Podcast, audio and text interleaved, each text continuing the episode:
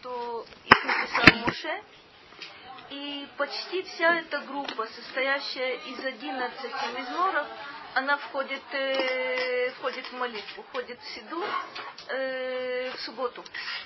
Либо это, э, либо это Каббалат Шаббат, либо это Шахарит э, Шаббат. Мы посмотрим, почему, что, что там такое происходит. Они очень, очень необычные. Но сейчас мы с вами заканчиваем 30, 34-й мизмор знаете что, попробуйте найти, э, найти Тегелим. Я думаю, что они там стоят на э, верхней полке и заставлены, если кому-то не хватает. 34 мы кончаем 34 Только напомните мне, пожалуйста, мне кажется, что мы дошли вот куда. Э, нет, немножко, немножко дальше. Мы дошли до э, 12-13 э, стиха это лихуваним, шимули и рата шема ламетхем. Дошли, дошли. Скажите, что, что вы помните? То есть мы говорили о том, что Давид, э, обращаясь, кто такие баним, это те, кто готовы, те, кто готовы у него учиться. Мы с вами немножко говорили о том, что ученик по отношению к учителю называется, называется сыном, а учитель по отношению э, к ученику называется, называется отцом. Почему? Потому что сын готов принимать, отец, его обязанности э, это передавать. Вы знаете, э, я только напоминаю вам, вы наверняка, наверняка много раз это, это слышали – э, в чем смысл э, взаимоотношений между, между отцом и сыном? Это не только опыт, это Тора. То есть на самом деле в обязанности отца входит э, передавать Тору следующему поколению, то бишь э, сыну. Это самое естественное из всех возможностей. А? А вот это, вот это то, то время, в котором, мы, в котором мы живем когда сыну приходится бедняжке самому трудиться, поскольку отцу как достаточно часто нечего ему, э, ему передать. То бишь, э, естественное, как будто бы нормальное положение вещей, это от поколения к поколению, от отца к сыну. Если отец не в состоянии... Э, хороший, хороший вопрос. Э, как? Э, смотри, косвенно да. Но на самом деле цепочка передачи Торы, она по мужской линии. Почему? Потому что мужчины обязаны изучать, э, изучать Тору, но женщинам явно не запрещается учить Тору. Есть только один единственный мудрец, который считает, что в равной мере и мужчины, и женщины должны, должны учить Тору. Это э, вас заинтересовал? Очень интересная личность. Очень интересная. Нет. Нет. Однозначно нет. Если хотите, когда-нибудь я вам, э, я вам о нем расскажу. Это действительно очень интересно. А раша его дочки? Нет, нет, не раша. Не раша. Скажите хоть имя. Поищите. Хорошо, задание ну, надо. так, э, задание совершенно верно. Так в любом детективном романе. Дошли до определенного Хорошо, момента. скажите, где поискать? Тоже хороший момент. Тоже хороший, да, это правда. Нет, серьезно, мы как-нибудь э, к этому вернемся. Это действительно очень интересная, интересный момент. Итак, в этом, в 12 стихе Давид, э, Давид говорит, э, что? Шимули и рата шема ламитхем. Он предлагает нам э, обучить нас тому, что есть страх, э, страх перед Господом. Но почему-то 13, 13 стих как будто бы отступает или содержит какое-то сообщение в скобках. О нем мы тоже говорили. Мига иш хехафец огев ямим лирот тов. И объясняет нам э, Радак, о чем здесь идет э, речь, кто тот человек, который желает жизни, любит дни, чтобы видеть добро. Говорили мы с вами, кто тот человек, который желает видеть благо в этом мире и в мире грядущем. То есть как будто бы он сам себя перебивает. Сейчас я вам скажу, что такое Ираташем, Он перебил самого себя и сказал, что кто желает видеть благо в этом мире и в мире грядущем. То есть, что я из этого понимаю? Я понимаю, что Ират Ашем – это способ видеть добро в этом мире и в мире грядущем. То есть, что такое Ират Ашем? Что это за страх перед, э, перед Господом? Для чего он? Чтобы не, очень здорово, чтобы не отклоняться, чтобы идти, идти прямым путем, чтобы действительно у тебя был и этот мир, и мир грядущий.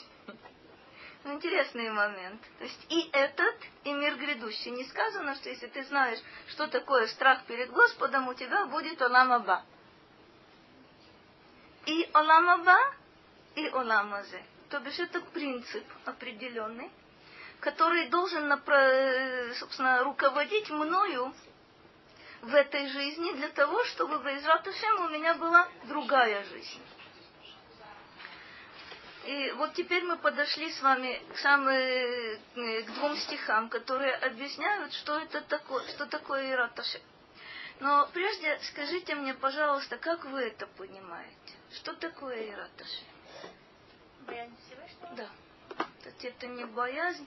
Э, смотри, э, действительно, ты права, что даже если мы попытаемся как-то максимально это выразить на русском языке, это всегда будет э, скрывать смысл.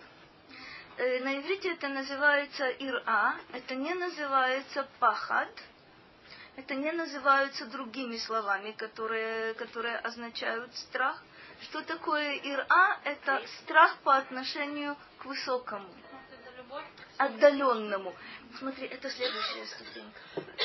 Ират Ашем по определению, то, что мы с вами, с вами знаем, состоит из э, двух ступеней. Это нет, нет.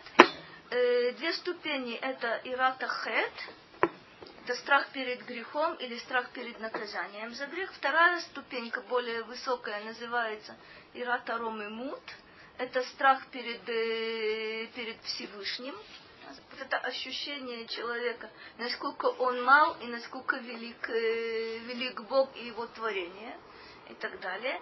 Над этим есть то, что называется агава.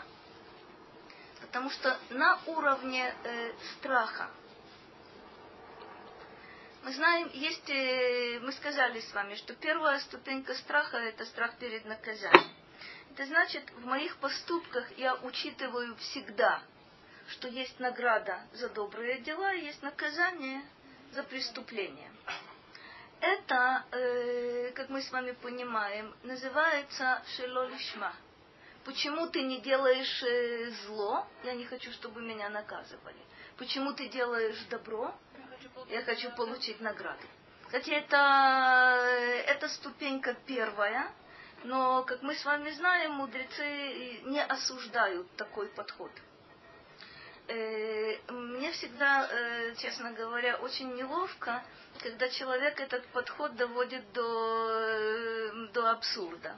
То есть, когда он якобы ведет такой виртуальный или реальный дневник или бухгалтерскую книгу. Сегодня я сделал то-то, то-то, мне положено то-то. Кстати, я не знаю, видели ли вы, но я, мне повезло, я видела и такие варианты.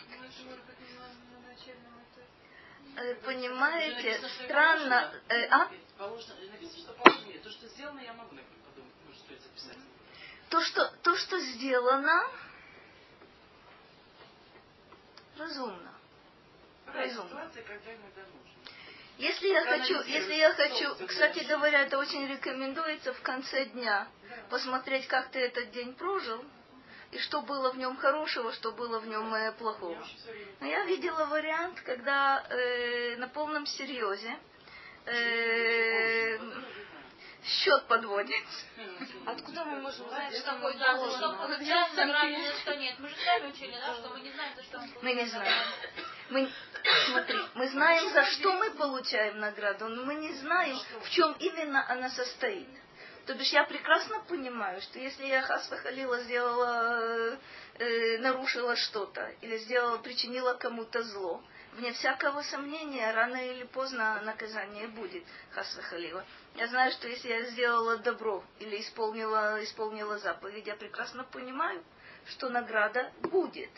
Это нормальная вещь. То есть верить в награду и наказание как таковые, это, кстати говоря, вы знаете, что это входит... Э? Это не заповедь, но это входит, э, в, собственно, в принципы веры, сформулированные Рамбамом.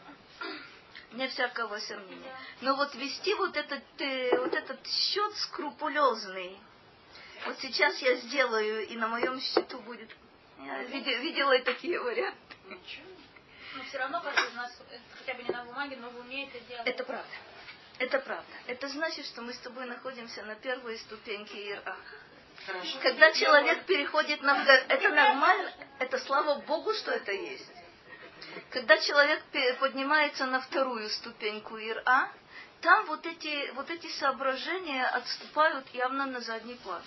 Когда человек поднимается на ступеньку, которая называется Агава, вот там эти доводы отсутствуют полностью. То есть, Совершенно верно, совершенно верно. Это называется лишма, это э, действительно называется лишем шамаим, лишем мицва. Вот это, вот это оно и есть. Вот это на уровне, на уровне агава.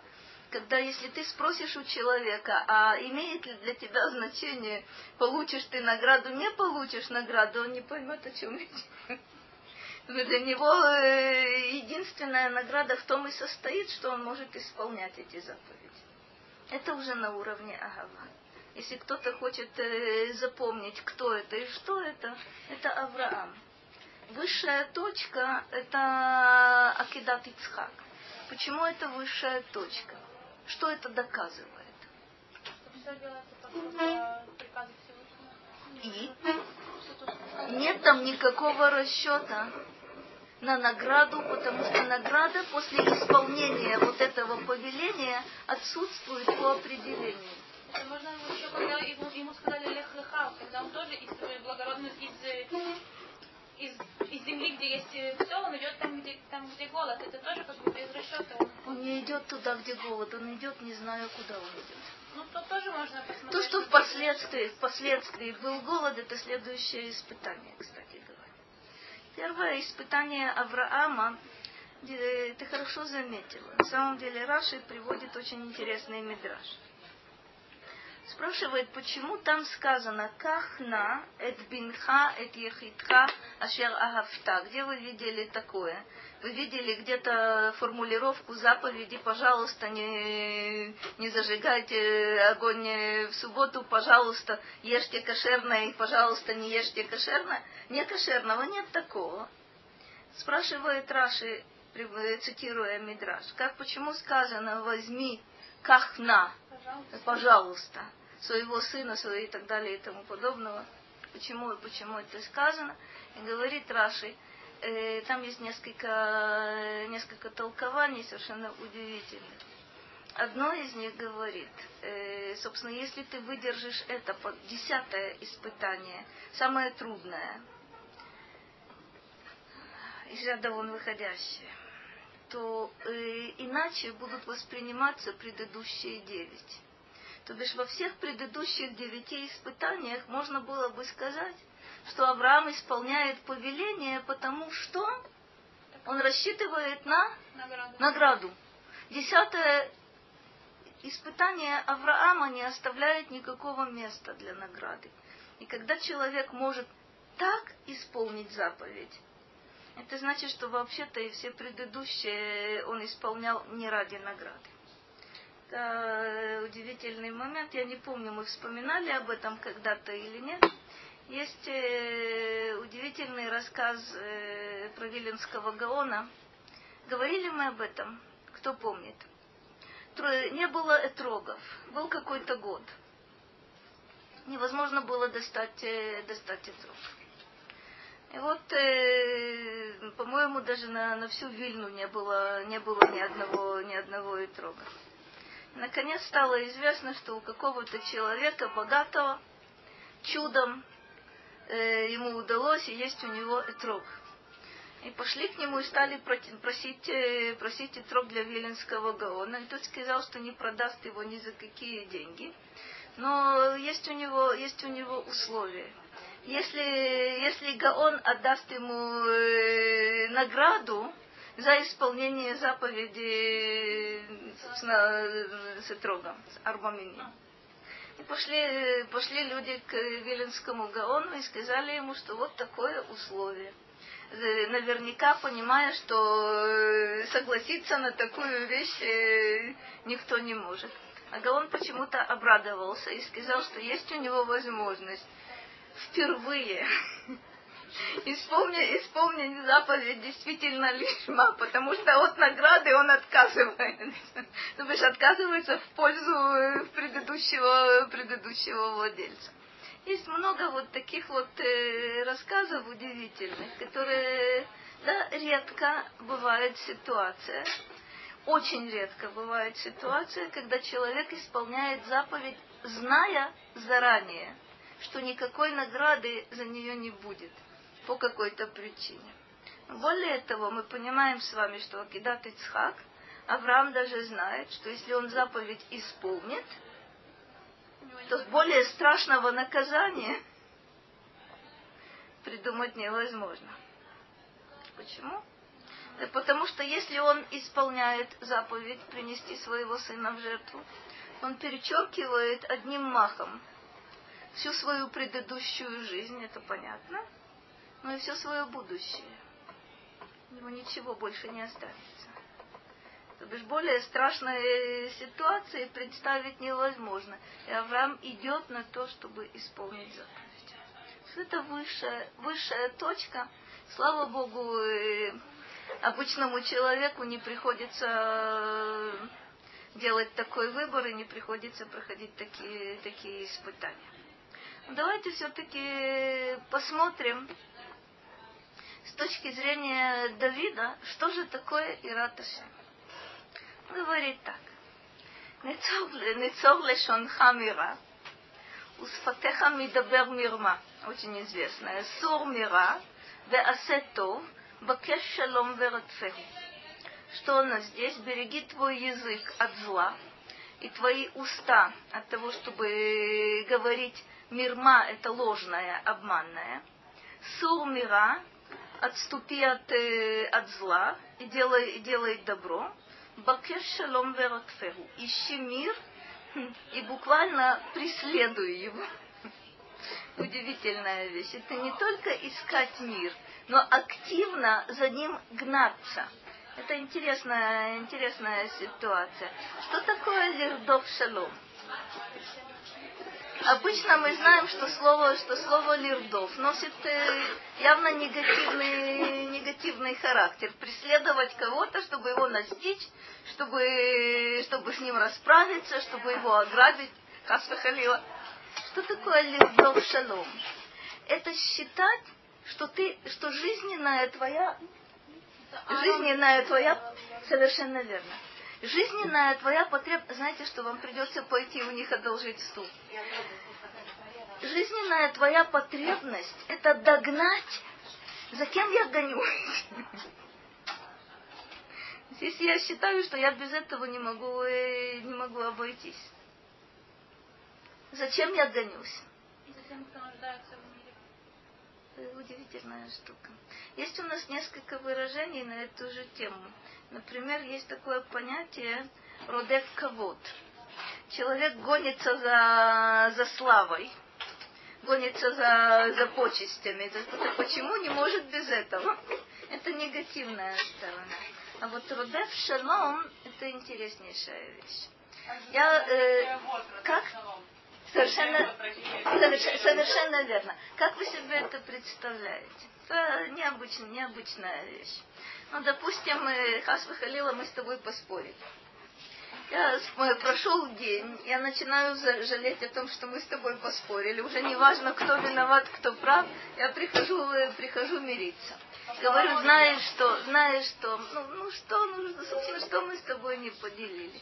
Ну, э, давай будем жить в мире, а ты отворачиваешься. Я говорю, а, ты отвернул, я при... Я пришла с мирными предложениями, а ты меня и выслушать не желаешь. Человек, который э, родет шалом, тот, кто гонится за миром, тот, кто преследует мир, приложит максимум усилий. Даже если его вот это мирное предложение как будто бы не было принято, он постарается понять другого. Может быть, я настолько, настолько обидела человека, что он не может сразу согласиться.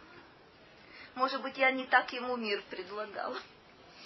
Что еще такое, что, что означает еще лирдов шелом? Это во всех моих поступках действительно преследовать э, вот эту цель.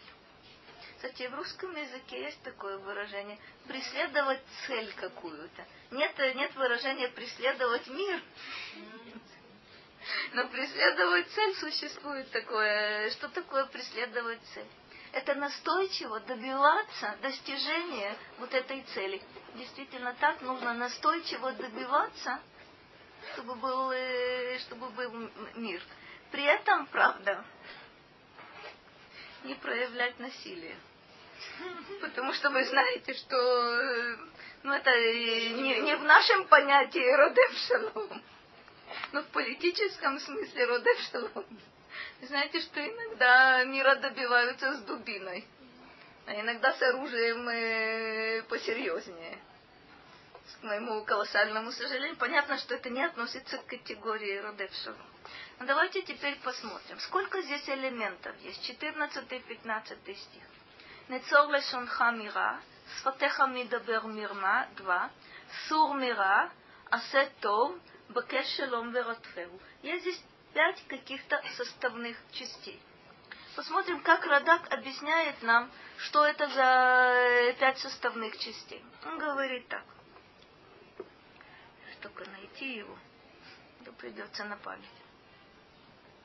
Говорит так. Беэлешней псуки. Калал мицвот асе, у мицвот, э, мицвот лота асе, бедибур, бемахшава, у бемаасе. Эти два стиха включают запретительные заповеди и повелительные заповеди в трех областях. Что это за три, три области такое? Дибур махшава маасе. Это речь, это мысль, это действие. Собственно, почему, почему он подчеркивает э, наличие вот этих трех, э, трех областей? Есть ли еще какие-то заповеди? Он называет здесь заповеди речь, мысль, действие. Повелительные и запретительные.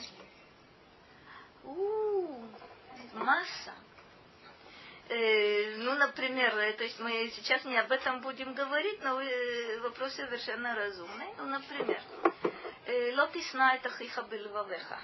Не ненавидеть э, брата, не, не ненавидеть брата, брата твоего в сердце твоем. То бишь в сердце твоем это то, что не выражается ни э, на словах, ни в действии. Ну, например, э, что относится к категории мысли, к запрету. Любопытно. Вот это лотахмот, оно предполагает действие. А лотисна ахиха бельвавеха предполагает отсутствие действия и отсутствие, отсутствие речи. Но есть какие-то, есть... есть? Ну, например, например, такая, такая любопытная вещь. Мысль э, об идолопоклонстве – является, кстати, и наказуемой. Есть мысли, э, вещь любопытная. Э, смотрите, человек ненавидит кого-то в сердце своем. Кто его может за это наказать? Это верно. Но на самом деле дается ему шанс определенный. Если он не, выра- не выражает это на словах, не выражает это в действии. Более того, если он постарается погасить такую мысль, вне сомнения наказания не будет. Но Рамбам, например, говорит о том, что вот такая мысль, ненависть к человеку, ненависть скрытая, она неизбежно э, вырвется на, наружу. К сестре тоже. Евреев. А если просто отсутствие симпатии? Как? А если просто отсутствие симпатии? Смотрите, это непростая вещь. Есть, э, кстати говоря, есть ситуации, когда ненависть э, не только разрешается, но и ненависть э, даже и требуется. Это, кстати говоря, это позитивное и тоже относится к сердцу. Ну, например, Амалек. Его, простите, надо ненавидеть.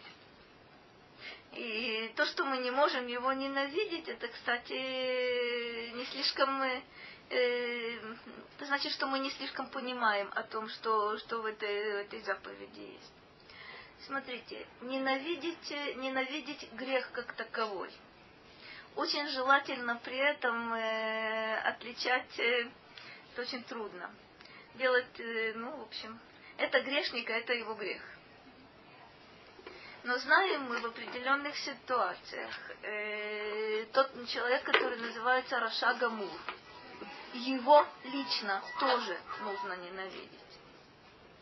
Есть какие-то вещи, нельзя сказать, что ненависть запрещена окончательно, но верно сказала Рахель, тот, кто назван Ахиха, мудрецы говорят Ахиха лемицвот, то бишь тот, кто находится в одной системе измерения с тобой. То бишь вы живете в области э, мицвод. Вот там нельзя такого человека ненавидеть, даже если он тебе причинил э, массу неудобств, неприятностей и так далее, и так далее и тому подобное. Но посмотрим, посмотрим сейчас э, постепенно, о чем идет, э, о чем идет речь. Итак, называются три области. Называется Дибур Махшава Масе, четвертой, э, четвертое есть вообще?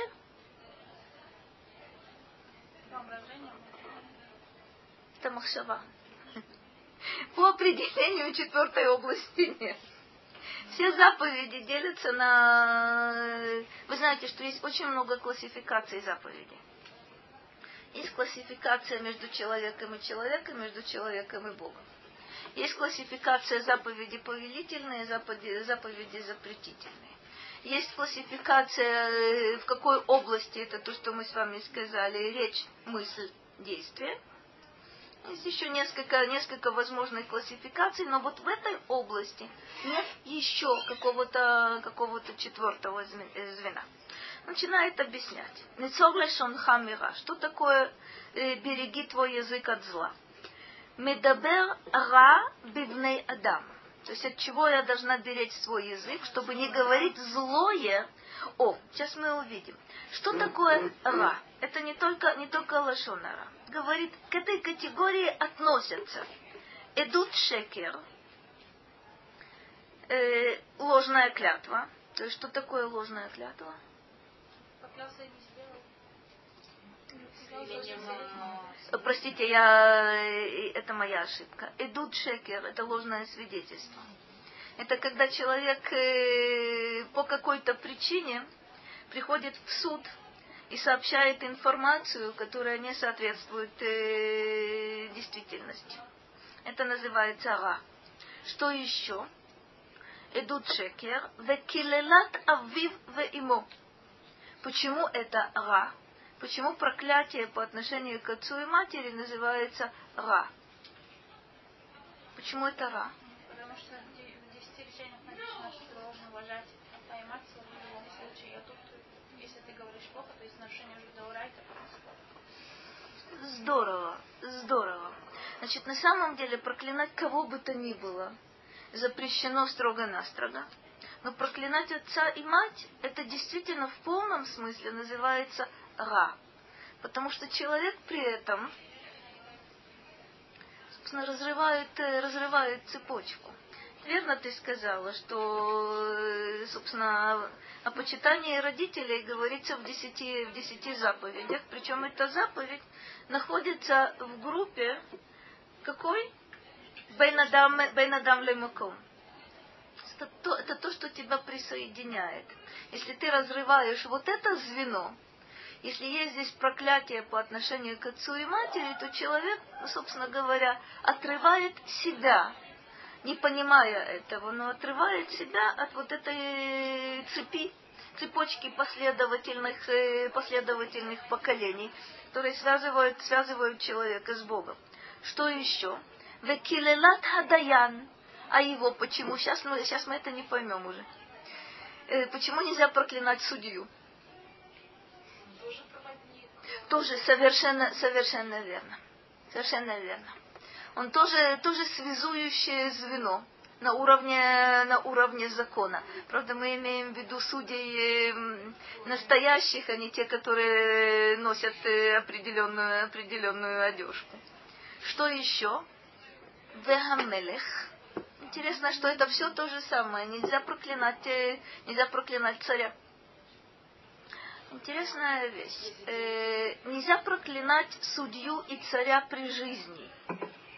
Но вот э, родителей нельзя проклинать и после смерти. Видишь, вот эта связь, она настолько, настолько серьезная, настолько важная, что, собственно, когда человек пытается ее нарушить, даже когда родителей уже нет в живых, это, это очень суровое, очень тяжелое нарушение на самом деле э, заповеди. Веколь шекен Беркат Ашем. Смотрите, куда мы с вами пришли. То, что называется Беркат Ашем, это проклятие э, по отношению к Богу. Но на иврите мы не можем произнести такое слово, как клала, и связать это с именем Бога. Поэтому что мы с вами делаем? Мы заменяем слово клала словом браха, то есть противоположностью – потому что невозможно, собственно, э, святой язык не терпит таких э, безумных вещей. Слово клала невозможно э, связать, связать с Богом напрямую. И поэтому мы заменяем. Мы используем э, эвфемизм от обратного. Это, эта вещь называется беркатошем. Теперь посмотрите, как, э, как любопытно. Запрещено что? Начали мы эдут шекер. Эдут Шекер, как это связано с э, последним звеном? Как, э, как, собственно, родители связаны э, с Богом, это мы говорили. Как судья и как царь связаны, связаны с Богом, это мы примерно, примерно понимаем, даже, даже не уточняя. А как э, ложное свидетельство связано с Богом? Там, оказывается, приносится клятва – именем Бога. И в этом содержится уже, простите, элемент Веркатушем. В этом содержится проклятие. Если человек пренебрегает именем Бога, пренебрегает клятвой, собственно, здесь э, есть некий есть определенный, определенный круг. Когда первое звено э, стыкуется с, э, с, послед, с последним звеном. Все они, все они связаны, как мы с вами понимаем. Что такое усфатеха мидабер мирма? И первое, о чем мы говорили, это то, что связано с речью. Э, вы наверняка помните, что э, исходя из молитвы Альхет, которую мы читаем в Йом-Кипур, большая часть грехов связана с чем? с языком. Почему? Так интересно получается, что человек говорит, ну, ну что я такого сделал, я только сказал. То бишь мы не обращаем внимания, ну сказал, сказал. Велика важность, что, что с того? Большая часть грехов э, количественно связана с, э, связана с языком. Но есть еще и другое объяснение, почему это настолько важно – Почему это поставлено на первое, на первое место? Потому что человек от животных отличается тем, что у него есть язык. Язык действительно невозможен без, э, без разума. Но в средние века человек, человека называли медабер. Говорящий, совершенно верно, не, не, не человек разумный, то есть это, кстати, это очень, очень естественно. Homo sapiens, понятно. Человек разумный, это, я понимаю, откуда это взялось. Но евреи в средние века называли человека меддабер, потому что наличие языка свидетельствует о, о разуме. Это отличительная черта, черта человека. Более того, в том, что мы э, наделены речью, есть э, определенная наша связь э, с Господом Богом. Мы знаем с вами, что мир сотворен каким образом? Совершенно верно.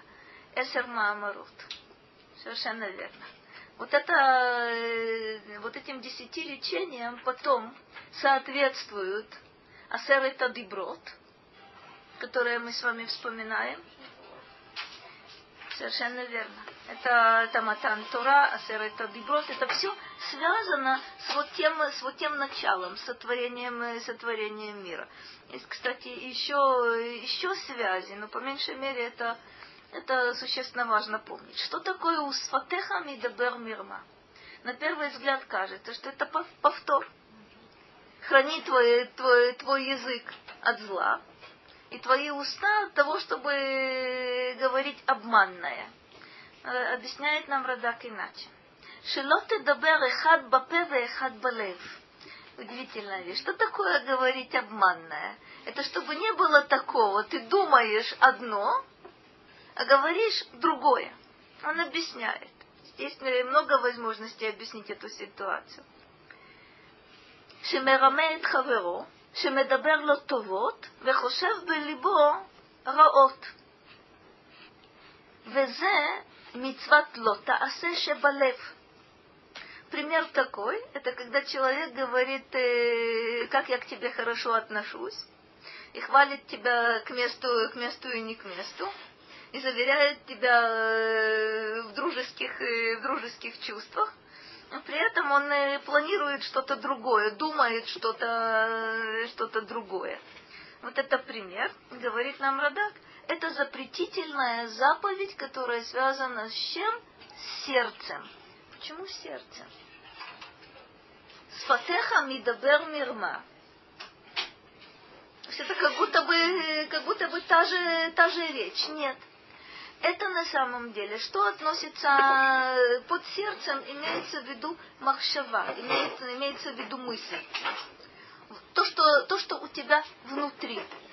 Если внутри одно, а снаружи другое, если ты говоришь, э, говоришь вещи, не соответствующие твоему, э, собственно, твоей внутренней установке, твоему отношению, твоим намерениям, твоим, э, твоим планом, это называется мирма. Э,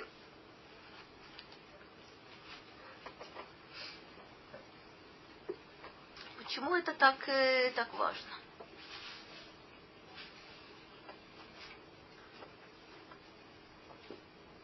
Говорить от чистого сердца почему важно?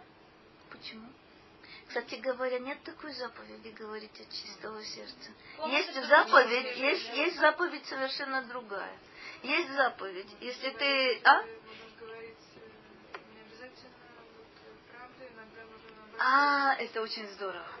Это будет связано с последним элементом, с миром.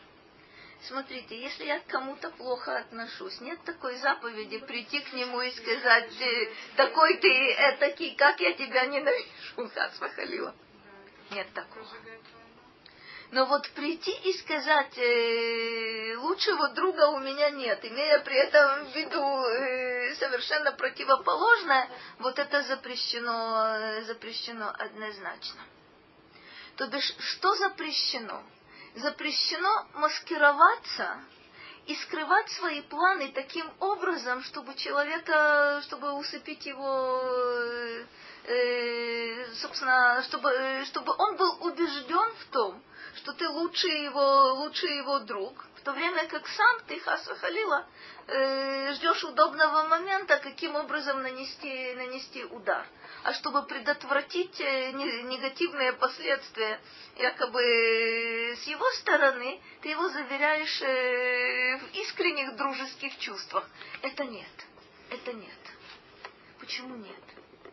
Да потому что человек, э, кстати, причиняет э, самому себе. Это верно, что есть, э, что он причиняет вред другому человеку. И так он бы меня опасался, но так он не будет меня опасаться. Он будет искренним со мной, он будет доверять мне свои самые, самые тайные помыслы, а я потом постараюсь каким-то образом это Хасвахалила использовать э, против него. Понятно это. Но понятно также, нужно на это обратить внимание, что то, что мы говорим, и это связано со злом, и работает как бумеранг. То, что мы думаем, как будто бы никто, никто не знает, о чем мы думаем. Я его заверяю э, в дружеских чувствах, а на самом деле э, думаю совершенно другое. Ну и что? Он же не знает, он мне не может за это э, причинить зло. Но любопытно, что сам человек себе причиняет, причиняет зло. Если есть у него вот этот внутренний конфликт, ну, мы с вами знаем, это необычная вещь. То, что я говорю, первым, кто слышит это, кто это? сами. Значит, э, вот какая вещь. Есть у меня один объект. Думаю я, как я тебя ненавижу. Говорю я, как я тебя люблю. Ну, и как я это воспринимаю. Как невероятный внутренний конфликт. Мне кажется, что я, что я человека обманула, вот какая я э, умная, ловкая и так далее. А на самом деле это ситуация, когда человек у самого себя создает э, тяжелейший внутренний, внутренний конфликт. Если когда-то вам приходилось э, жить в двух мирах, то вы примерно понимаете, что, что это значит. Когда дома ты слышишь одно, в школе ты слышишь э, э, с точностью наоборот э, другое. И знаешь, что здесь ты э, можешь сказать так, а там ты можешь сказать это, а вообще-то где ты сам находишься, э, довольно трудно, э, трудно понять это, это конфликт. Обычно это конфликт, который создается для человека какими-то внешними условиями. Я сегодня разговаривала с моей знакомой. Она сейчас находится в Москве. Маленькие дети, и возник вопрос, собственно, посылать в сад, не посылать в сад. А пройдет несколько лет посылать в школу, не посылать в школу. Что с этим делать? создавать тот конфликт, который у нас самих э, был, а сейчас он будет намного более, более острым у этих детей. Дома м? Соблюдающие. Мало, мало еврейских школ разве Понимаешь, не всегда это возможно, если это очень большой город. Это очень большой конфликт. Это, это очень большой конфликт. Ну, действительно вопрос, э, вопрос серьезный. Но учтите, что и такая ситуация, когда человек думает одно и говорит другое, это исключительно от него зависит. При условии, что этим способом он хочет манипулировать, хочет обманывать. Но мы прекрасно понимаем, что человек думает одно, говорит или молчит другое чтобы человека не, не обидеть, чтобы человека, человеку не причинить, не причинить страдания, это совсем другая, другая вещь. То есть уточнить нужно следующий, следующий момент. Ты не обязан озвучивать все, что ты думаешь. Но ты обязан контролировать свои мысли. И обязан также задавать себе вопрос, какова связь между тем, что я действительно думаю, между тем, что я хочу, чтобы другой считал, что я думаю. Это непростой, непростой поворот, но достаточно, достаточно серьезный. Дальше у нас сур мира верасетов, объясняет Радак так. Сур мира, ми асотра, убихлаль зе кола лавим ашер бемаасе. Э, вот этот элемент устраняться от зла включает в себя все запретительные заповеди, как таковые. Асето, калал бо коль мицвот асеше бемаасе. Вот это делает, делает доброе, делает добро, включает в себя все повелительные заповеди, связанные с действием. Ну, по определению, асе велота. Асе это то, что связано, э, связано с действием, как мы, как мы с вами понимаем. Бакеш шалом веротфеу, то, с чему мы начали, балев. Это внутренняя установка. Искать мир.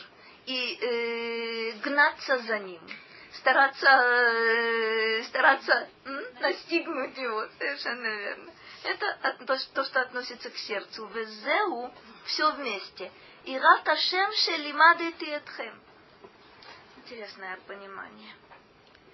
Я до сих пор могла понимать, что Ираташем это какое-то отношение к вещам, э, это состояние человека. Ну, скажем, это то, что движет мною, это какие-то причины. Говорит нам Радак, нет. Давид утверждает, что? Что это все 613 заповедей. Как это так? Что это значит? Что такое Ираташем? Заповеди, которые находятся во всех вот этих трех областях. Это речь, это мысль, это действие. Все это вместе называется Ираташем. Можете мне это объяснить? Все это вместе называется Иратушем. Потому что любое другое исполнение, другой, любой другой тип исполнения заповедей, вообще-то от заповедей э, достаточно далеко э, отстранен. Человек может исполнять заповеди, потому что, э, ну не знаю, мои дети хотят соблюдать кашрут. И бедная мама разделяет посуду и покупает кошерную, кошерную еду. Почему? Потому что я хочу, чтобы мои дети у меня ели. Относится ли это к категории Ираташем? А не с какой стороны? Это может привести человека к тому, что он в посе... Это вы. Совершенно верно. Я не хочу, э, не хочу терять э, связи с моими детьми, и поэтому или я живу в таком месте, где мне неудобно, я должен, я должен делать то-то, то-то и то-то. Всегда, когда есть вот эти, э, вот эти соображения, то есть какие-то семейные, э, общественные, э, есть масса других каких-то каких доводов. Это не относится к категории Ираташи. То, чему здесь Давид нас учит, что 613 заповедей исполняются это называется Иратошем. Что такое Иратошем? Это желание исполнить волю Бога. Кстати, мы увидим дальше, почему есть такой переход. Эйней Ашем, это 16 стих. Эйней Ашем эль цадиким, ве ознав эль шаватам. Глаза Бога направлены на праведников, и, и уши его якобы, к их воплю. Что это за глаза, за глаза и уши? То есть, проще говоря, Бог видит праведников, Бог слышит их, э, их вопли. Как бы мы ни пытались, кстати, э, выразить э, вот эти два, два понятия, мы всегда будем сталкиваться с большими, с большими проблемами. Э, потому что когда мы говорим видит или слышит, то мы сразу это связываем с глазами и с ушами видит и слышит, это наши, наши понятия человеческие, но других у нас, к сожалению, нет. Поэтому мы пользуемся ими и применительно к людям, что адекватно, и применительно к Богу, что явно-явно условно. Это только, только образ. Давайте посмотрим, Радаш нам объясняет, э, что оно такое.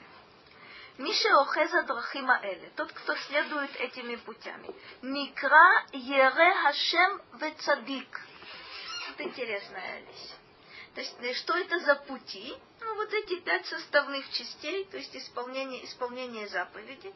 Тот, кто делает это, относится к категории человека, который страшится Бога, и человека, который называется цадик. Это одно и то же в данной, в данной ситуации.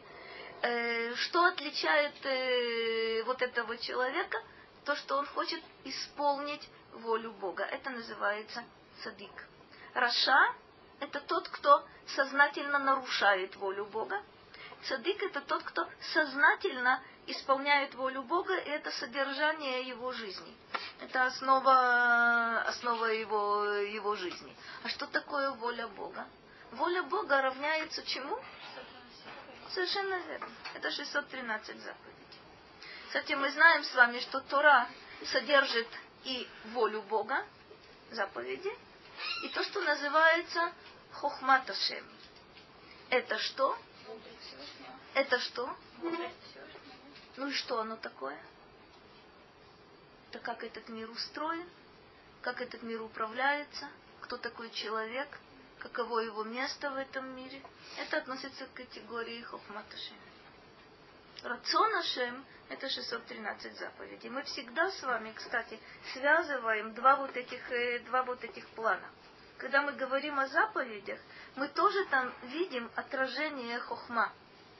То есть мы не можем, не можем отделить. Но мы понимаем, что есть два вот этих, э, два вот этих пласта, тесно связанных э, друг с другом. Тут Радак нам объясняет. Умагу тагмуло ми это кель человек, который идет вот этими, вот этими путями, является Иреашем или Цадик, какова награда ему от Бога? Шешмирата кель, интересно то, что ты сказал, шешмирата кель, דבקה בו ומצילהו מכל, בכל דרכיו. וזהו עיני השם אל הצדיקים. Тут начинается очень интересная, интересная тема, с которой стоит, стоит разобраться. Рада говорит так. Тогда с ним постоянно э, при, его сопровождает шмира, то бишь Бог его хранит, для чего? И спасает его на всех его путях. То есть, э, что подразумевается? Что в этом мире – нет ни одного человека, который не, не нуждался бы в охране. В этом мире нет ни одного человека, который, собственно, которого не нужно было бы спасать постоянно. То есть мы не отдаем себе отчета. Как часто мы знаем, что мы подвергались э, какой-то опасности. Когда эта опасность мною воспринимается не про, нас, не про нас будет сказано. Э, неудачно переходила дорогу, э, машина проехала, э, не знаю, в двух сантиметрах от меня, все поняла. Но мы не представляем себе. То есть человек, э, поскольку человек это душа и тело, мы живем с вами в физическом мире. Физический мир – это удивительное состояние. Это место, где очень-очень много опасностей. Э, когда человек слишком хорошо представляет себе опасности, которым мы, в общем, подвергаемся, он достаточно часто, э, простите, попадает э, в одно нежелательное лечебное, лечебное заведение. Но мы как будто бы и знаем, и в то же время отказываемся знать. Но мы с вами прекрасно понимаем, сколько микробов находится на одном квадратном сантиметре моей, моей кожи. Разве я об этом думаю? Вроде бы меня с детства учили, что нужно мыть руки. Я действительно мою руки. Но если бы я, э, я не помню, вы это видели или нет, помнится мне в четвертом классе принесли в класс микроскоп э, взяли смыв, собственно, с кожи и показали на вот этом, э, на стекле э, под микроскопом, что там такое. Вообще-то в тот момент все дети были в шоке. Но через 15 минут все пришли, пришли в себя. Слава Богу. Практически, если постоянно помнить вот ту, вот ту картину, которую я видела в четвертом классе, действительно невозможно, невозможно жить. Да, действительно, опасности подстерегают человека на каждом шагу, если... Тут необычный момент. Э, когда? Оказывается, я имею возможность жить в двух измерениях. Я имею возможность жить в физическом измерении, то, что называется под звездами. Но я могу, по примеру Авраама, подняться и находиться над звездами. Да, но это колоссальная работа. То есть для человека, который находится над звездами, на него э, законы природы не, не распространяются. мы к этой категории вряд ли, вряд ли относимся. Но вот удивительный момент. Цадик – это человек, у которого есть шмирата кель, она постоянно с ним. Для чего? У Мацила бехоль драха. На всех его путях Бог его спасает. То бишь, что значит быть, э, быть цадик? Значит это, что это находиться над звездами, и законы природы на тебя не действуют. Есть такие, но, но их единицы. Здесь же говорится об абсолютном большинстве. Это люди, которые хотят исполнять волю Бога и исполняют волю Бога по мере своих возможностей, но остаются, вне всякого сомнения, жить в материальной реальности. Коль скоро это так, опасности тебя постоянно подстерегают. Но говорят нам, чем больше ты будешь находиться на вот этом уровне цадик, что будет? Будет постоянная, постоянная охрана.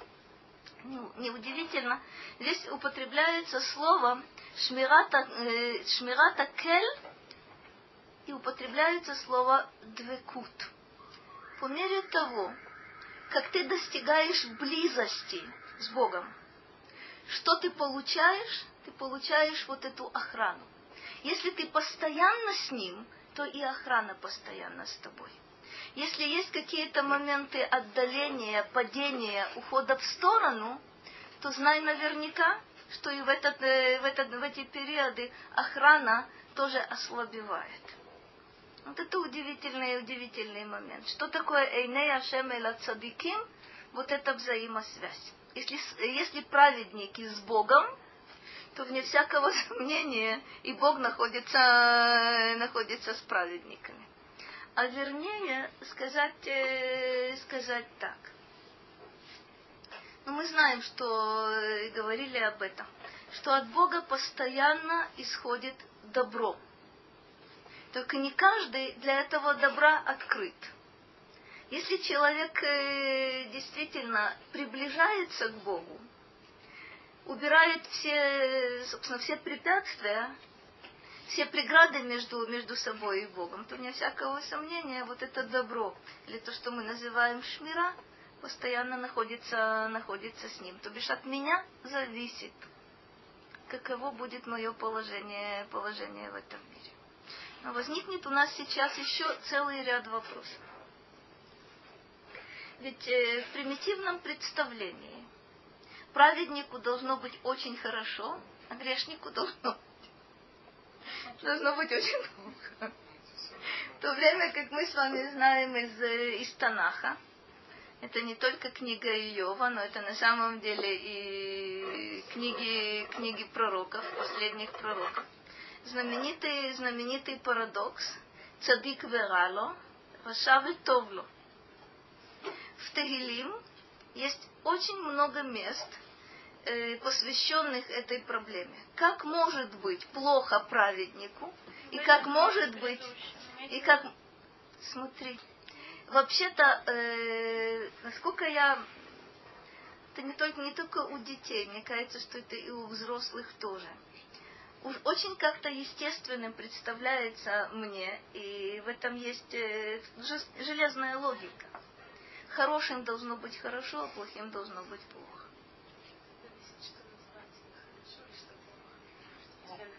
Вопрос. Вопрос.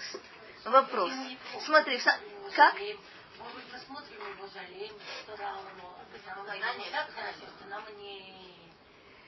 Это верное замечание. Это верное замечание. Но есть какие-то... Это верно. Когда мы смотрим на человека и говорим, это плохо, это хорошо, это не факт, что он с нами согласится. Но есть какие-то вещи, которые, ну, в принципе, в принципе, никто не будет отрицать. Что болезнь это плохо, здоровье это хорошо. Что бедность это плохо, богатство это хорошо. А? Смотри, ты, ты, ты совершенно права. Ты совершенно права. Но вот принцип, который стоит за богатством, и принцип, который стоит за бедностью, вообще-то тут мы даже, даже с тобой мы согласимся, что богатство это хорошо, бедность это плохо. В каком смысле? Э, богатство – это материальные возможности реализовать свой духовный потенциал. Согласна? Да, если цель... Совершенно верно. Если богатство ради богатства, то это ужас. Бедность, которая не позволяет человеку реализовать свой духовный потенциал, это вне всякого сомнения плохо. Как?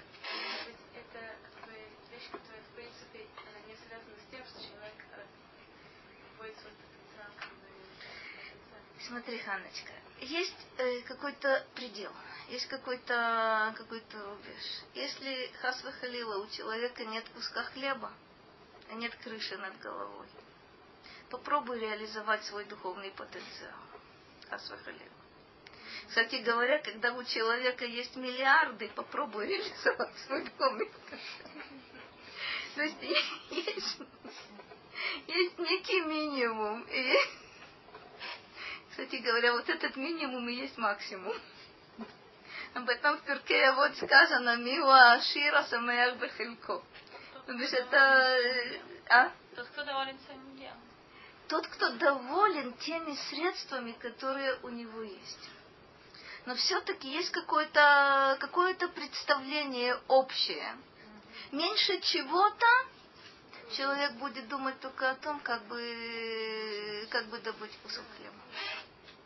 И про нас будет сказано, это экстремальные условия, когда э, практически э, практически никто не может, э, не может думать ни о чем.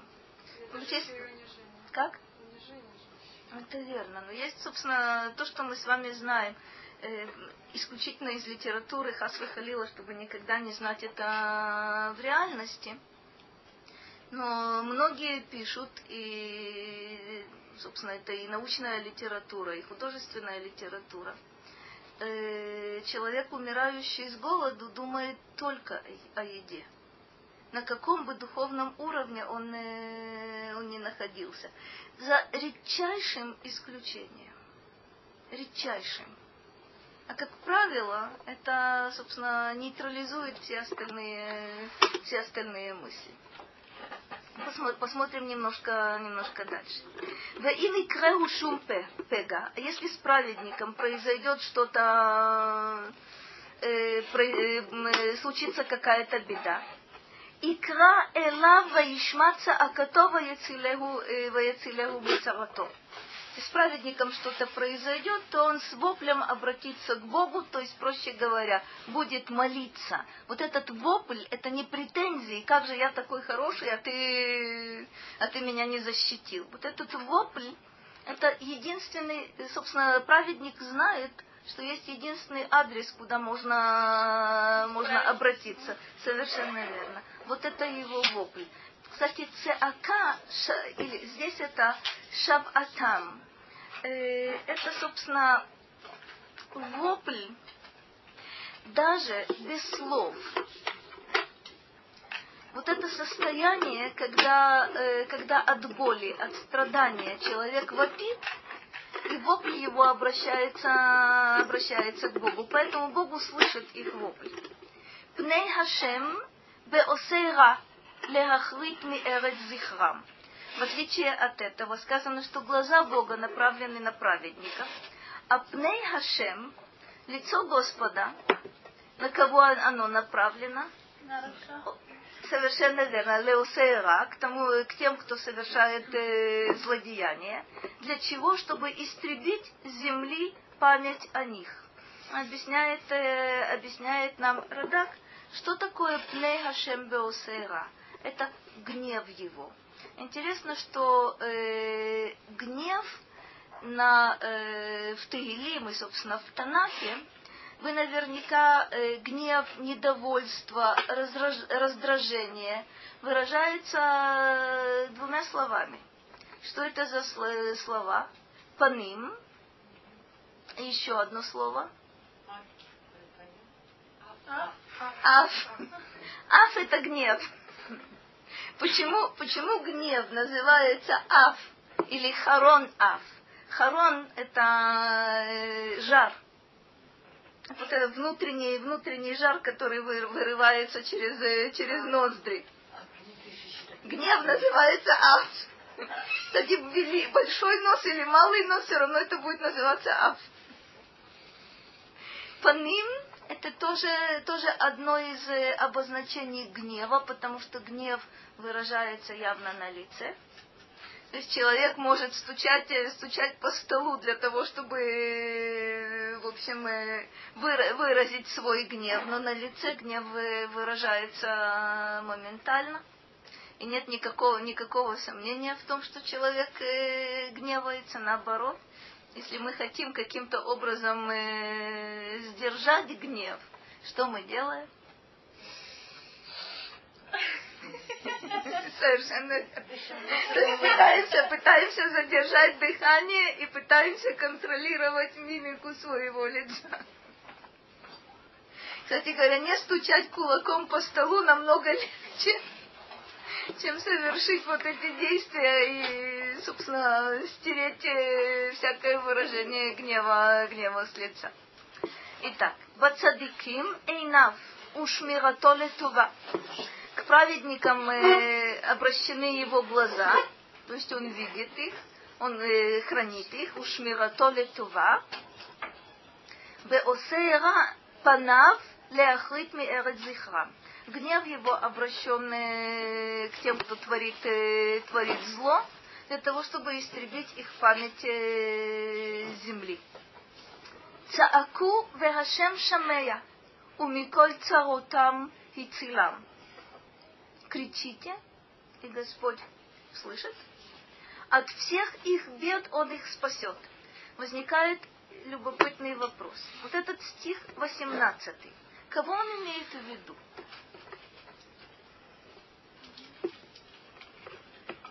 Сейчас мы с вами говорили о праведниках и о грешниках.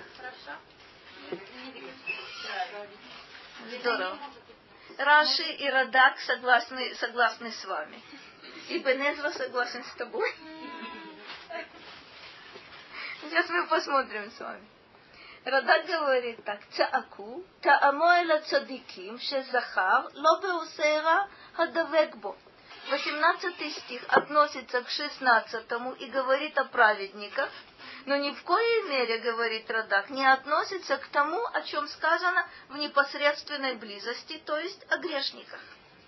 Не может быть такого. Они вопят, и Бог их, э, Бог их услышит. С какой это стати?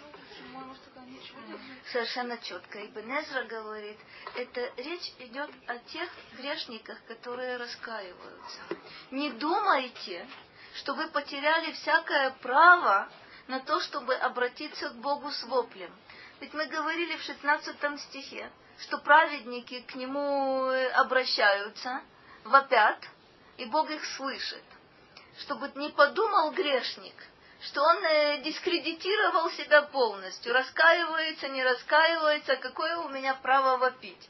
Говорит нам, э, говорит нам Ибн Эзра, это цааку веашем шамея, если вы раскаиваетесь, он вас услышит. У Миколь царотам и цилам. Он говорит так, доказательство мы видим в следующем стихе, в девятнадцатом. Корова шем ленишбарей лев ведахэй руах Йошия.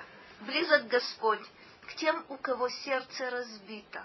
Это разбитое сердце, это действительно символ чува. Это символ раскаяния. Что такое разбитое сердце? Есть знаменитое, знаменитое выражение, которое, опять же, все повторяют, вы его наверняка знаете, что нет более целого сердца, чем сердце разбитое. Что оно такое? Что такое разбитое сердце? Что такое чуба по определению? Что оно такое? Что оно такое? Какая связь между этими? Как? Это страдание. Это что еще? Сожаление, чистая правда. Но поймите, что это на самом деле картина мира, восприятие самого себя. Оно тоже разбито. То бишь, э, смотрите, э, можете проверить на практике. Любой нормальный грешник определенно уверен в том, что он хороший человек. А вот когда человек раскаивается, меняется, разбивается вот эта картина. Вот представьте себе, как будто бы грешник смотрит в зеркало и говорит, ну ничего себе, есть похуже. Вообще-то я, ну, вполне, вполне меня устраиваю. И вдруг вот это зеркало разбивается в осколки, разбивается в дребезги, когда человек э, раскаивается, потому что раскаиваясь в чем-то одном, он ведь, как говорит нам Рамбам, должен пересматривать все. И тогда, собственно, нельзя найти, нельзя найти ничего целого. Вот тебе разбитое сердце. Разбитое сердце действительно самое целое из всего, всего возможного. Почему? Потому что из этих, э, когда есть разбитое сердце, потом выстраивается даже какое-то целостное представление – а, невозможно, не разбив, как ни странно. То есть мы знаем, что если вот эта чашка целая, если я ее сейчас э, брошу на пол и соберу потом осколочки, она никогда целой не станет. Даже если я ее склею. Это будет постоянно напоминать о том, что я сделала то-то, то-то, и из черепков собрала эту чашку. Но с сердцем происходит что-то другое, с нашим внутренним миром происходит что-то что другое. Вот это разбиение и соединение по-другому. Это как рана. Угу. Когда человек Заживает. вот прежде чем рана затянется, должны разрушиться ее Это называется чува. Совершенно верно. Только в отличие, опять же, ну да, в отличие от раны, то, что собирается потом, вот то целое, оно целее первоначального состояния. В этом, в этом немножко разница. Хотя, кстати, память о том, что было до раскаяния, остается. Какие-то рубцы, вне всякого сомнения, э, остаются. Ну, посмотрим дальше. Работ раот цадик. У Микулам яцилену Ашем. Вот это один из центральных стихов здесь. Все та же самая проблема. Много бед у праведника. И от, из всех их, от всех их спасет его Господь. Это зачем же? Вроде, вроде бы, опять же, хотелось бы полного благополучия и полного, и полного комфорта. А Тут есть... он не будет Как? Почему? Ну, потому что тебе да послан как испытание. Не сможет сложить свое сердце так, как надо. Очень здорово, очень здорово. Смотрите, вы, вы опережаете события и опережаете их очень правильно. Радак объясняет так. Пеамим работ. ינסה הקל את הצדיק לטובתו. ולהראות צדקתו לבני אדם, כי לא יתה מדרך האמת מפני הצרה, ומכולם יצילנו, שלא ייכשל באחד מהם. Совершенно удивительное, удивительное место. Говорит так. Многократно Бог подвергает праведника испытанию. Для чего? Ле то Ему же на благо. То есть мы понимаем, что Бог испытывает праведника не потому, что Бог не знает, Хасвы Халила, как праведник себя поведет. Все известно. Мидраж говорит, э, есть знаменитый мидраж, опять же, очень-очень распространенный, который говорит так.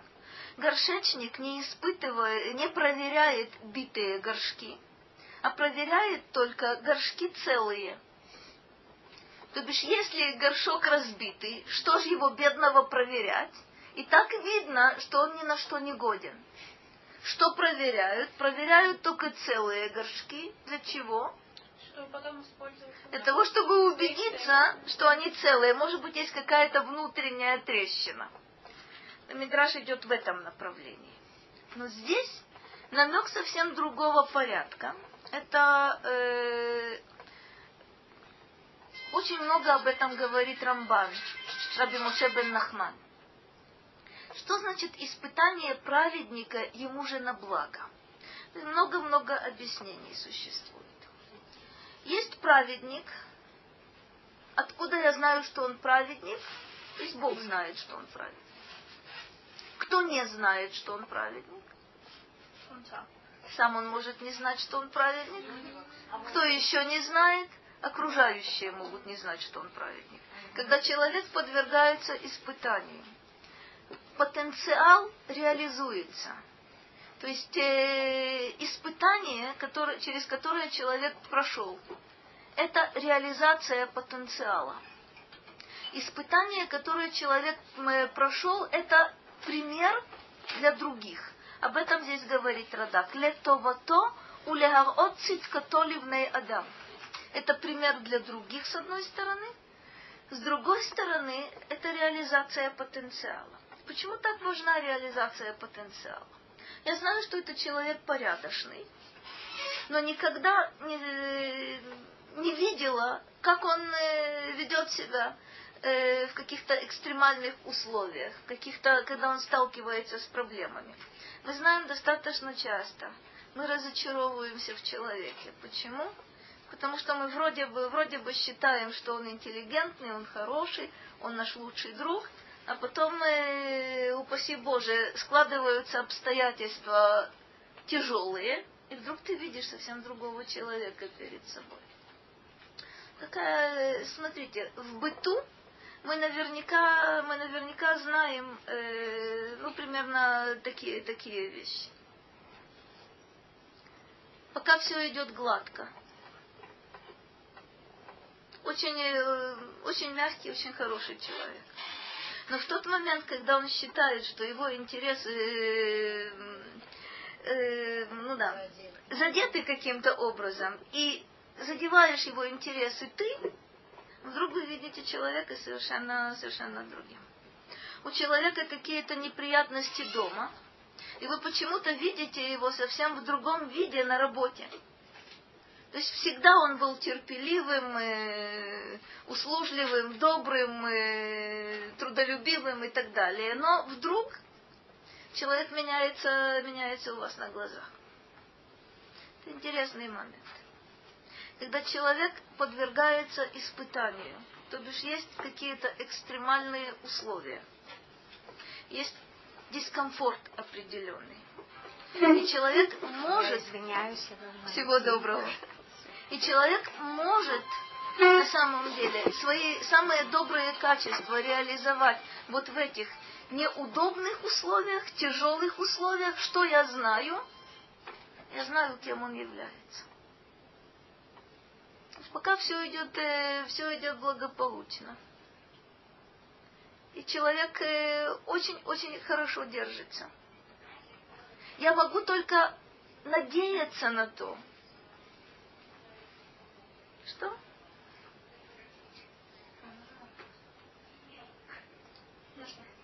На что я могу надеяться? Все благополучно, все замечательно. Как говорит один мой знакомый, когда ему отвечают, он спрашивает, как дела, ему отвечают хорошо, он говорит, ничего, это тоже пройдет. То есть оптимистично. Очень большой-большой оптимист, это правда. То есть нужно понимать, что гладкого пути на 120 лет не предвидится. Что будут какие-то, будут какие-то трудности, будут какие-то, какие, какие-то проблемы. До тех пор, пока я не вижу человека э, вот в таких некомфортных условиях, я не знаю, честно говоря, кто он есть. Но любопытно, до тех пор, пока я не попадаю, Халила, в такие условия, я и о себе не знаю, что я такое. Потому что человек, э, ну вы знаете, наша защитная реакция всегда э, убеждать себя в том, что я человек порядочный, хороший и так далее и тому подобное. Только тогда, когда ты попадаешь э, в какое-то испытание, ты сам убеждаешься, да или нет. Рамбан, кстати, сию секунду я к тебе вернусь, Рамбан говорит, что не может быть награды за потенциал, которая равнялась бы награде за реализованный потенциал. Это нужно понять. То есть человек из испытания выходит другим. Да, потенциально он праведник. М? Нет, упаси Боже. упаси Боже, мы не просим с вами, лоли, мы говорим с вами четко, лоли дей нисайон, лоли дей безайон. Пожалуйста, не нужно нам испытаний, пожалуйста, не нужно нам позора. То есть сами мы для себя не просим. Кстати говоря, моделировать испытания для самого себя явно не рекомендуется. Ну ладно, я вам расскажу один банальный, банальный пример, который меня несколько шокировал, но, в общем, других, э, других меньше. А, женщина рассказала мне, что она э, волевым усилием отказалась э, от мяса. Но мясо ей есть хочется. И что она делает? Она специально идет в супер, в мясной отдел, чтобы испытать себя. А зачем? Я совершенно не понимаю, зачем. Но для нее, э, для нее это стало просто э, составной частью ее ежедневного, ежедневного распорядка. Она отправляется, отправляется в магазин, чтобы проверить. Что я вам расскажу? А вот это, это действительно называется гава. Это действительно называется гордыней. Чего? Это действительно называется гордость. У меня было И как вы, как я, испытания они от нас не зависящие. Независящее. Это те испытания, которые нам посылаются. Поставили грейку, это курицу, которую А. И когда еще внизу в метро, этот запах там слышно, особенно когда возвращаешься голодная, мозгливым, этим самым таким Это испытание. И вот ты едешь, и когда ты знаешь, что у тебя нет кошерного мяса, вот как от него отказывалась, смешно, вообще слышу этот запах, потом хожу по всем этим самым ларькам мороженое, пельмени купить и купить, и якобы ищу рыбные пельмени, которые прихожу и ухожу. Вот так у меня было очень... Смотрите, это действительно, это Потому что действительно. надо ехать домой, да, чтобы, чтобы чего-нибудь поесть. Вот какая Ой, любопытная это вещь. было Не рекомендуется. Не рекомендуется. Не рекомендуется для, для себя же создавать критические ситуации. В жизни этих критических ситуаций будет хоть отбавляй. И если ты хочешь проверить, э, устойчив ты или неустойчив, наверняка тебе представится такой, такой случай. Не важно мне. Это мне не важно. Но важно, когда испытание посылается, сказать четко то, что говорит здесь Радак. Это мне на благо, вне всякого сомнения. Это очень сложно. Потому что когда человеку тяжело, он закрывается в себе. Он замыкается в себе, испытывает боль и не думает о том, что есть смысл в тех испытаниях, которым мы, мы подвергаемся. Все, чего человек хочет, это уйти от этого, избавиться от этого. Причем, смотрите, это совершенно нормальное, естественное состояние. В Талмуде есть очень много э, мест, где рассказывается примерно следующее. Э, мудрец, праведник, э, тяжело болеет. Приходит к нему другой, э, не меньший мудрец и праведник, и спрашивают у него, есть знаменитый вопрос, «Хавивим алеха Исурим». Тебе э, дороги, тебе милы твои страдания. И если человек говорит «нет», то во времена Мишны и Талмуда была возможность его от этих страданий изб- избавить и немедленно. В наше время, к сожалению, такой возможности нет, просто нет людей такого, такого уровня. Но то, о чем я вам рассказываю, это удивительный, удивительный такой момент. Это вопрос, тебе милы страдания. Проще, что такое хавивим алеха Исурим? Что оно такое? Ты видишь в них смысл? Ты видишь, для чего они тебе посланы, и ты готов работать в этом? Если нет, если ты говоришь нет, то э, нужно от этого избавляться. Просто выходить из этой, из этой ситуации. К сожалению, сейчас мы не можем этого э, продемонстрировать. Но вот посмотрим, посмотрим, что же здесь происходит. Итак, вот эти испытания, они на благо праведника, и они также э, для того, чтобы продемонстрировать его праведность другим людям, то есть его пример. Что за пример? Кило ятем и дерехаэмет мипней. Что, что этот праведник не, не сойдет с пути истинного из-за беды. Вот это удивительный момент. О чем идет речь? Что, э, что говорит Сатан э, про Иова? Не мудрено, что Иов праведник. Ему выгодно быть праведником. Смотри, у него богатство, у него дом, у него, у него дети, у него благополучие. То бишь, э, понятное дело, что ему стоит быть праведником. А вот отними у него и то, и это, и еще что-то. Посмотри, как он будет себя вести. Это э, интереснейший довод. Здесь нам сказано, здесь сказано вот что, что он не свернет с пути, не сойдет с пути истинного из-за беды. То бишь он не скажет, а, я был порядочным человеком, смотрите, это не окупается. Человек, э, он не скажет, если это действительно праведник, он не скажет, ну, собственно, что я могу? Ну, мне плохо. Ну, оставьте меня в покое. Что он скажет? Я стар, я немощен.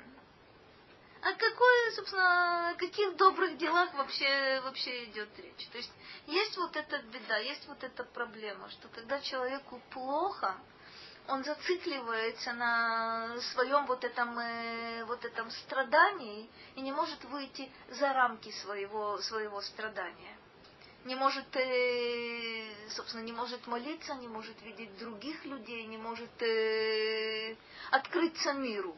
Это очень-очень тяжело. Но э, здесь сказано, что праведник доказывает, что он был праведником не, за, не э, ввиду пользы какой-то, а по сути дела. У Микулам Яцилену Шило Якашель Бейхат Михем. А вот это удивительный момент. И от всех вот этих испытаний Бог спасет его, чтобы он от чего? Шило и кашель бы эхадмием. Это что такое? Что такое леги кашель? Что такое кишалон? Не споткнуться, не упасть в одном из этих, э, в одном из этих испытаний, в одной из этих э, бед. То бишь человек получает поддержку, получают помощь свыше для того, чтобы эти испытания выдержать. То есть мы знаем с вами, что ничто в этом мире э, мне не удастся, если не будет помощи свыше. Мы постоянно говорим без раташи. Мы что бы мы ни писали, мы в верхнем углу э, пишем Бесията Дишмая. Но это нужно не только писать формально, но это нужно и понимать что ни, ничто мне не удастся, если не будет, э, не будет помощи свыше. Что нужно для того, чтобы помощь свыше была? Мои действия. Ну, вы знаете, по определению, помогает тому, кто действует. Человек, который бездействует, ему пом- помочь невозможно. Я сижу и требую, пожалуйста, помогите мне добраться до, до Тель-Авива. Это не называется помощь. Это называется взять меня за шиворот или поднять вместе со стулом. Это не называется помощь. Помощь это когда ты движешься, но прекрасно понимаешь, что твоих сил тебе не хватает. Если есть помощь свыше, то твое действие завершается, завершается успехом. То есть, э, а, это момент, который я хотела вам сказать, опять же, когда, когда праведник выходит победителем из испытания, он доказывает, что э, добрые дела он совершал, и заповеди он исполнял, и это все лишма, то бишь не потому, чтобы ему было хорошо, и не потому, что ему было хорошо, а по сути, по сути дела. Вот это достаточно, достаточно важный, важный здесь момент. Извините, а если да. любой человек выходит из испытания ну, так, нормально, так сказать, что же что Что такое пройти испытание? Как понять, прошли мы его или нет? Ну, это, это, замеча- это замечательный вопрос. Это замечательный вопрос. Смотри. Э, можно э, подходить э, с техническими характеристиками. А э, на самом деле важно что-то другое. Важно, как человек относится э, к вот этой кризисной ситуации.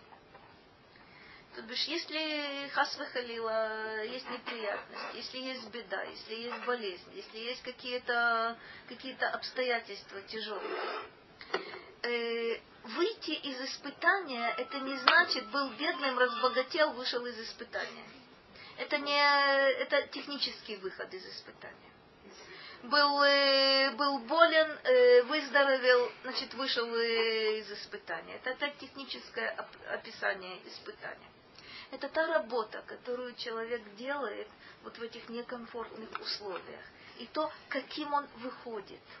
Проще говоря, что я поняла, чего я добилась, каким образом мне удалось э, себя изменить, исправить, о чем я подумала.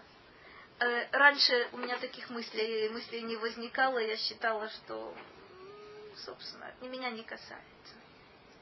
Понимаешь, какая штука? Любое испытание, кстати, не сайон от э, того же корня, что и нес. Но нес это не только чудо, нес это и знамя. Почему знамя называется нес? Это то, что поднято высоко. То бишь ленасот это не означает не только испытывать, но и поднимать. Испытания по определению. Не, кстати, не поймите меня неправильно, не надо их моделировать. И не надо их заказывать, и не надо их э, просить и так далее. Но любое испытание, которое у человека есть, это для того, чтобы подняться на следующую ступень. Если ты знаешь, что ты забуксовал, что ты не поднялся, или если ты чувствуешь, что ты опустился, это почти наверняка верный признак, что не выдержал испытания. Это, собственно говоря, то, что происходит э, в нашем внутреннем мире, а не то, что происходит в мире, э, в мире внешнем. Ошибочно считать так. Надвигается беда. Вот я сейчас э, сделаю что-то из ряда вон выходящее, и этой беды не будет. Не факт. Не факт. Она может тебя постичь. Вопрос о том, как ты с этим справишься. Кстати, справиться с бедой – это не, не справиться с внешними обстоятельствами, а справиться с самим собой. И тогда человек поднимается на другую, на другую ступеньку. Дай Бог, чтобы для нас это в основном было теорией, а на практике были только мелкие неприятности. А Кстати говоря, мелкие, мелкие неприятности это тоже не сюнот. Смотрите, не думайте, что Нисайон это что-то что глобальное, что-то страшное. Мелочи вполне-вполне являются миссионот, иногда достаточно серьезными. Смотри, я приведу всего-то несколько примеров, которые вам э, вполне, вполне, вполне понятны. Как ужиться с человеком, который не слишком тебе приятен, но в силу каких-то обстоятельств Э, тебе приходится с ним жить. Это соседка по квартире, это, э, не знаю, соседка по коммунальной кухне. По примусу и так далее и тому подобное. Смотрите, как, э, как справиться э, с обманутыми ожиданиями. Э, моей знакомой э, девочка э, готовилась, э, девчонка в шестом-седьмом классе, не суть важно. Она готовилась к контрольной. Ну, где-то любопытное испытание. Контрольная она готовилась с другой девочкой. Вместе они раз, разобрали то, что там э, нужно было. Девочка получила 100 баллов. Э, вот эта моя знакомая девчонка получила 80 баллов. Это испытание удивительное. Это испытание, которое, простите, напоминает испытание Каина и Хевеля ни меньше, ни больше. Только там это глобальные вещи, а тут это э, микро. Но ведь вот это то же самое. Почему меня не оценили? Ведь мы же, мы же были, мы, мы, мы были вместе. вот это точно то испытание, которое ребенок проходит. Ребенок должен себе сказать, что да, мы были вместе, может быть, даже я лучше понимала, чем моя, чем моя подружка. Но моя подружка получила 100 баллов, я получила 80 баллов. Это моя проблема.